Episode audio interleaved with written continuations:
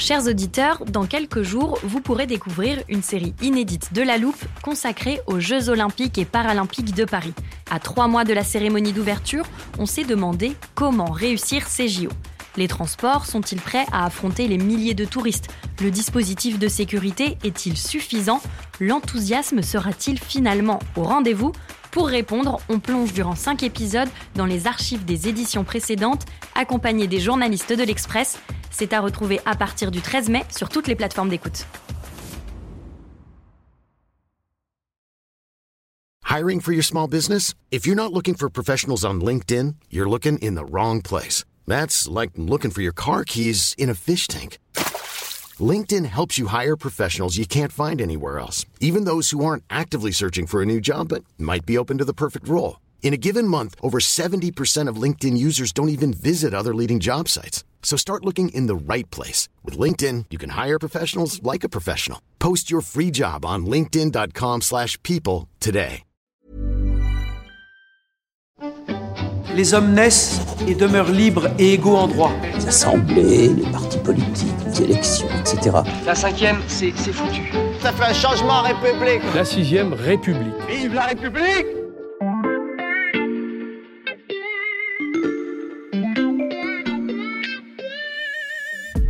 Bonjour, c'est Charlotte Baris. Aujourd'hui, La Loupe vous propose de découvrir ou redécouvrir cet épisode de notre série sur l'histoire des républiques françaises. Bonne écoute Il ne vous aura pas échappé que ces derniers mois, la politique, la démocratie, les institutions françaises sont au cœur de nombreuses discussions. La réforme des retraites et le report de l'âge de départ à 64 ans ont cristallisé toutes les tensions, au point que beaucoup d'observateurs et d'acteurs parlent aujourd'hui de crise démocratique. La Ve République, instaurée le 4 octobre 1958, fête elle-même cette année ses 64 ans, ce qui fait dire à certains qu'il serait peut-être temps pour elle de partir à la retraite. D'autres réclament même, depuis longtemps parfois, une sixième République. Mais qui dit cinquième, voire sixième, dit qu'il y en a eu quatre autres avant. Alors comment sommes-nous passés d'une république à l'autre? Les crises qui ont conduit à la fin de ces quatre républiques ont-elles encore des conséquences aujourd'hui? Et peut-on en tirer des leçons pour notre régime actuel? Pour répondre à toutes ces questions, la loupe se plonge cette semaine dans l'histoire du modèle républicain français, depuis la Première République et Napoléon Bonaparte jusqu'à la Quatrième et la guerre d'Algérie, en passant par le Second Empire et le régime de Vichy, nous allons parcourir plus de deux siècles de politique. Épisode 1, la Première République et la naissance d'un régime à la française.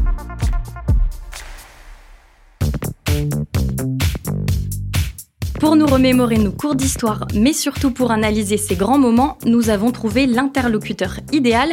En entendant le titre de son livre, vous allez comprendre pourquoi. Je vous le lis La force de gouverner le pouvoir exécutif en France du 19e au 21e siècle. Son auteur s'appelle Nicolas Rousselier et il est avec moi en studio.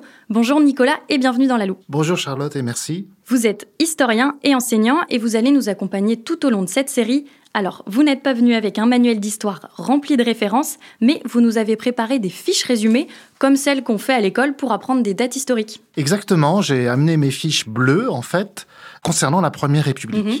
Cette Première République, elle ne dure pas forcément très longtemps. Elle commence en septembre 1792, elle se termine en mai 1804. Elle s'appelle Première République, mais en fait, c'est tout de suite difficile à définir. La preuve, c'est que dans la même République, on place en fait plusieurs régimes, Mhm. puisqu'on a successivement la République qu'on appelle parfois la Convention, la République conventionnelle, le Directoire, le Consulat.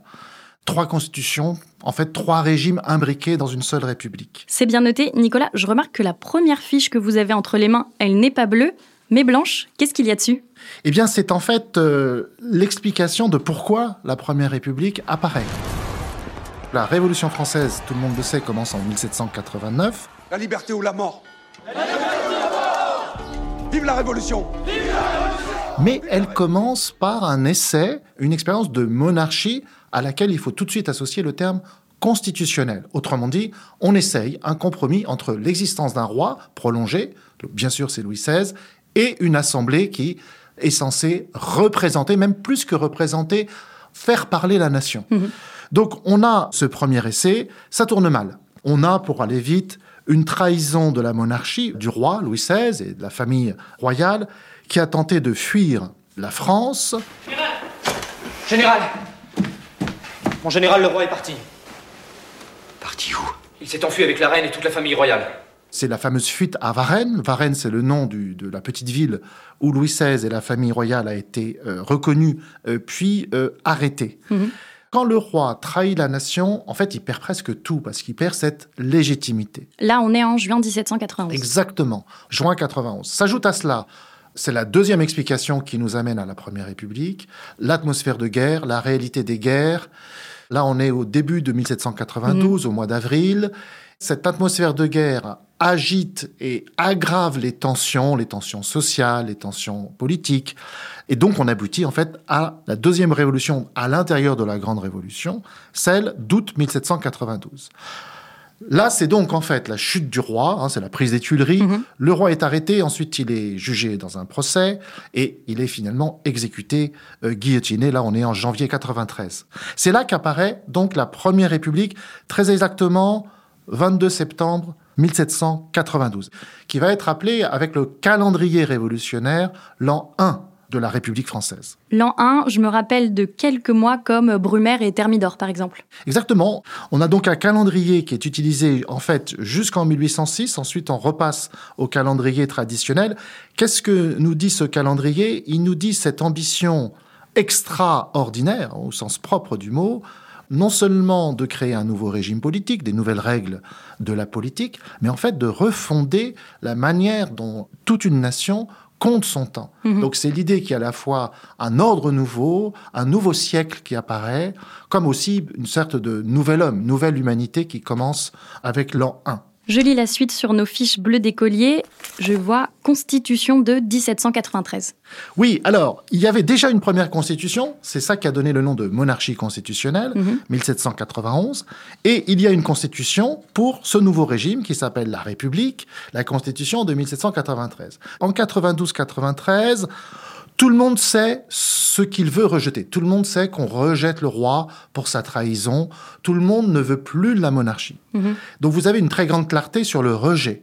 Mais en revanche, un très grand flou sur qu'est-ce que l'on veut, quelle est tout simplement la définition un peu concrète d'une république. C'est pour ça que vous avez cette rivalité entre plusieurs types de constitutions à l'intérieur même de la République. Le principal problème que se pose une constitution républicaine, c'est est-ce qu'il faut maintenir à l'intérieur du cadre républicain ce qu'on appelle le pouvoir exécutif et qui est en fait l'héritage de la monarchie. C'est-à-dire que si vous définissez par exemple un pouvoir exécutif entre les mains d'une seule personne, ça ressemble diablement à un monarque. Voilà. Donc on a tout de suite ce problème. L'autre grande tendance, celle de la Constitution de 1793, hein, qui est une constitution très à gauche, montagnarde. Là, ça va être de définir des procédés politiques, institutionnels, pour donner le plus possible la parole au peuple. 1793, c'est aussi la terreur, si je me souviens bien de mes cours d'histoire. Et donc, quelles conséquences ça a sur le régime? Cette première république, elle a une difficulté à définir les règles du jeu, donc la recherche de la constitution idéale, mais elle a aussi cette difficulté concrète, comment tenir un gouvernement, comment gouverner. Et là, on gouverne dans quel pays? 93, 94, on gouverne dans un pays en plein chaos. Un chaos extérieur, la guerre continue et même se développe, mais aussi un chaos intérieur, puisque commencent des guerres civiles intérieures. D'où cette idée, celle de Robespierre et de ses amis, de afficher ce mot de terreur. La terreur, hein, ce sont des massacres, des exécutions et euh, l'usage de la guillotine. La terreur se justifie par l'obligation de maintenir un gouvernement coûte que coûte face à des adversaires qu'on va qualifier d'ennemis de l'intérieur, et pour beaucoup qui seront donc euh, éliminés. La fin de la terreur arrive par un phénomène, si vous voulez, de dégoût public, un ras-le-bol public concernant euh, cette escalade d'exécution. L'autre aspect, c'est que de plus en plus, au cœur même du peuple parisien très, très révolutionnaire, il y a une inquiétude qui a commencé à poindre et qui s'est beaucoup développée sur le fait que Robespierre, ce républicain qui pense la République comme la République du peuple, a pris de plus en plus de pouvoir concrètement. Donc concrètement, on peut l'accuser d'être lui-même en train de devenir un roi, un monarque. Alors là, c'est rédhibitoire, on veut éliminer, et c'est ce qui se passe. Robespierre est arrêté en Thermidor à la fin du mois de juillet, arrêté et très rapidement exécuté, guillotiné. Quel régime se met en place ensuite, sachant que, comme vous l'avez rappelé, on est toujours dans la Première République? Après Robespierre, donc c'est en fait des républicains qu'on va appeler thermidoriens. Hein, C'est Mhm. ceux qui ont arrêté Robespierre en Thermidor, en juillet 94. Ces euh, thermidoriens veulent redéfinir la République pour éviter le plus possible un pouvoir personnel. Mhm. D'où cette idée de directoire. Terme directoire qui veut dire en fait un pouvoir collégial. On met cinq personnes qui sont supposées être la tête du gouvernement républicain. Alors l'idée, on pourrait dire, est assez belle puisque ça empêche le pouvoir d'un seul, mais vous voyez tout de suite l'inconvénient, Charlotte, Mhm. c'est que cela crée des dissensions, des tensions, et ça ne marche pas. Et puis, aux yeux de l'opinion, ces cinq directeurs sont un peu des invisibles, c'est-à-dire ils sont mal repérés, ils n'incarnent pas la République. Et l'incarnation, ça passe par la question du prestige. Ces cinq directeurs n'ont pas de prestige, ce sont des civils, ce sont aussi des hommes qui sont déjà un peu usés par la Révolution.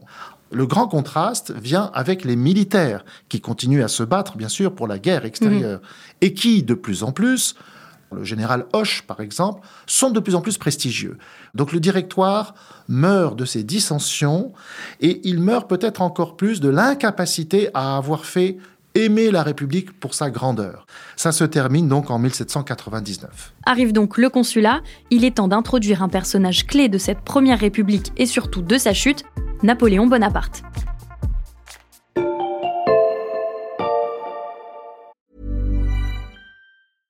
I'm Sandra, and I'm just the professional your small business was looking for. But you didn't hire me because you didn't use LinkedIn jobs. LinkedIn has professionals you can't find anywhere else, including those who aren't actively looking for a new job but might be open to the perfect role, like me. In a given month, over 70% of LinkedIn users don't visit other leading job sites. So if you're not looking on LinkedIn, you'll miss out on great candidates like Sandra. Start hiring professionals like a professional. Post your free job on linkedin.com/people today.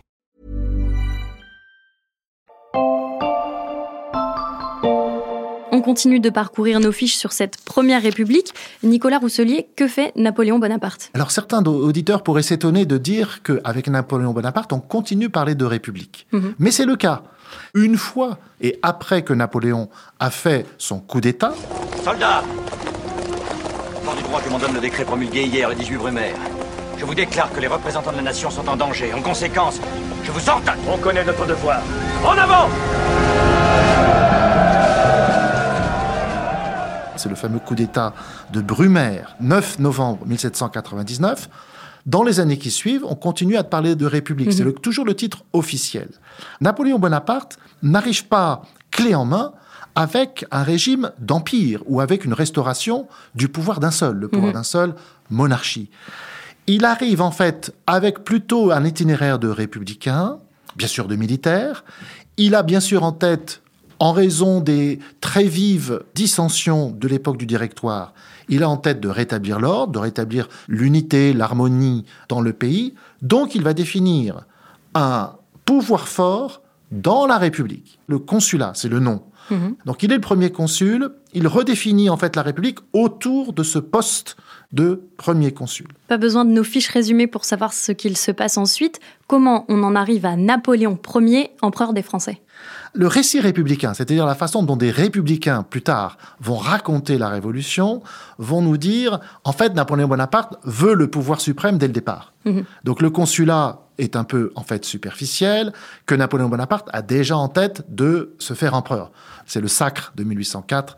En réalité, c'est quand même plus compliqué parce que le consulat est une tentative de peut-être de compromis entre république et monarchie. Les étapes qui amènent à 1804, c'est-à-dire le passage à l'empire, ce sont des étapes aussi qui sont liées à la réalité du pouvoir. hein. Vous avez toujours d'un côté la constitution et de l'autre vous avez les nécessités du gouvernement. Rétablir l'ordre, rétablir par exemple le- la religion, l'Église catholique avec le Concordat de 1801, fait que ça concentre les pouvoirs. De fait, donc l'Empire, c'est la traduction dans une nouvelle constitution, une de plus, de ce qui se passe dans les faits du gouvernement. Voilà. Le gouverner impose sa nécessité, la concentration du pouvoir entre les mains de Napoléon, qui, il faut le dire, ne déteste pas euh, accaparer le pouvoir. La Convention, le Directoire, le Consulat, on voit qu'en fait, dans cette première République pour la France, c'est l'instabilité qui domine. Exactement. L'instabilité vient à la fois de la division des factions, qu'on appellerait aujourd'hui tendance ou partis politiques. Mhm. Il y a à la fois la division des factions, mais plus important, le fait de ne pas accepter cet état de division.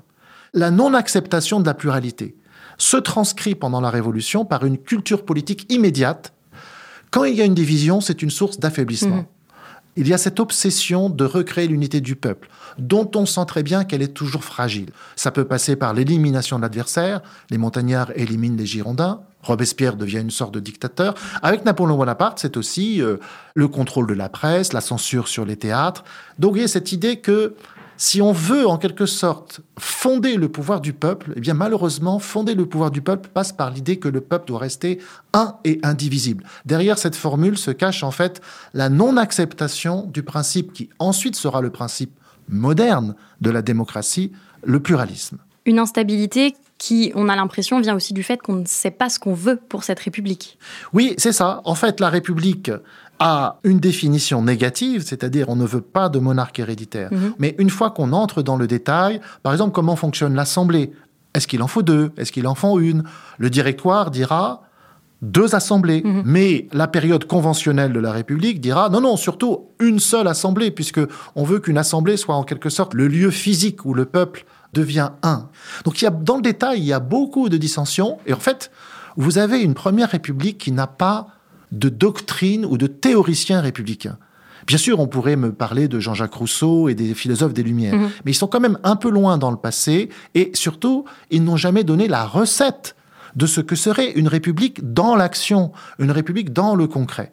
Il n'y a pas une constitution qui soit la constitution adéquate au principe de république. On pourrait vous dire aussi qu'il y a d'autres exemples ailleurs. Vous parlez euh, des États-Unis, on Oui. peut aussi citer euh, la Suisse. Oui, il y a l'exemple aussi des républiques urbaines qui viennent du Moyen Âge d'ailleurs et qui étaient nombreuses en Italie, mais aussi quelques-unes en, en Allemagne. Alors, ces exemples existent, mais ils ne paraissent pas adaptés à la France. La Suisse est trop complexe, trop euh, confédérale pour euh, valoir aux yeux des Français. La République américaine intéresse les révolutionnaires français, certains d'entre eux en tout cas, mais elle paraît encore très jeune, Mhm. très neuve. Elle-même, elle est fragile. Elle a dû s'y reprendre à deux fois pour faire une constitution. Puis la deuxième raison, c'est que les Français, c'est la grande nation. Vous avez 3 à 5 millions d'Américains aux États-Unis. Vous avez à ce moment-là 40 millions de Français. Mhm. Vous êtes la grande puissance européenne du XVIIe et du XVIIIe siècle. Donc, bon, on est français. Ah, Je plaisante un peu. On est français. Pas question quand même de euh, aller imiter euh, des Américains qui paraissent un peu sauvages quand même, un peu lointains, ou des Suisses qui sont très proches, mais euh, très très particuliers. Est-ce que on peut dire que la cinquième aujourd'hui est influencée par la Première République? Alors la réponse est oui spontanément, parce que la Ve République, comme aussi la Quatrième et d'autres, ont gardé de la Révolution française la Déclaration des droits de l'homme. Mhm. La Déclaration des droits de l'homme, c'est 1789, donc c'est la monarchie constitutionnelle, mais elle a été fabriquée par l'Assemblée nationale. L'Assemblée nationale, dès 89, représente cette République, ce pouvoir censé être le peuple. Et puis il y a une autre déclaration en 93, plus radicale, plus à gauche, qui peut aussi inspirer toutes les républiques suivantes. Donc, la première république, on pourrait dire ad vitam aeternam, pour l'éternité, a posé le principe. Mhm. Donner des droits à tous, mais on pose un principe sans avoir la recette, hein, sans avoir le Mhm. développement institutionnel. Donc, pour répondre à votre question sur Première République par rapport à Cinquième, ou réciproquement, il y a un élément qui est extrêmement différent, c'est que la Cinquième République ne va pas s'inspirer de la Première République pour penser l'organisation concrète du pouvoir. La Première République et ses 12 années d'instabilité politique ont donc un peu influencé notre régime actuel. Merci Nicolas Rousselier pour ce premier épisode. Merci à vous, et je prépare déjà mes fiches, cette fois-ci elles seront jaunes, pour demain. Je rappelle que vous êtes historien et demain, avec vous, on parlera logiquement de la Deuxième République et surtout d'un autre Bonaparte. Alors, chers auditeurs, pour ne pas rater ce deuxième épisode, pensez à vous abonner à la loupe. Vous pouvez vous rendre sur n'importe quelle plateforme de podcast, par exemple Castbox, Deezer ou Apple Podcast. Vous pouvez également nous écouter sur l'application de l'Express dans l'onglet Audio. Cet épisode a été monté par Ambre Rosala et réalisé par Jules Cro.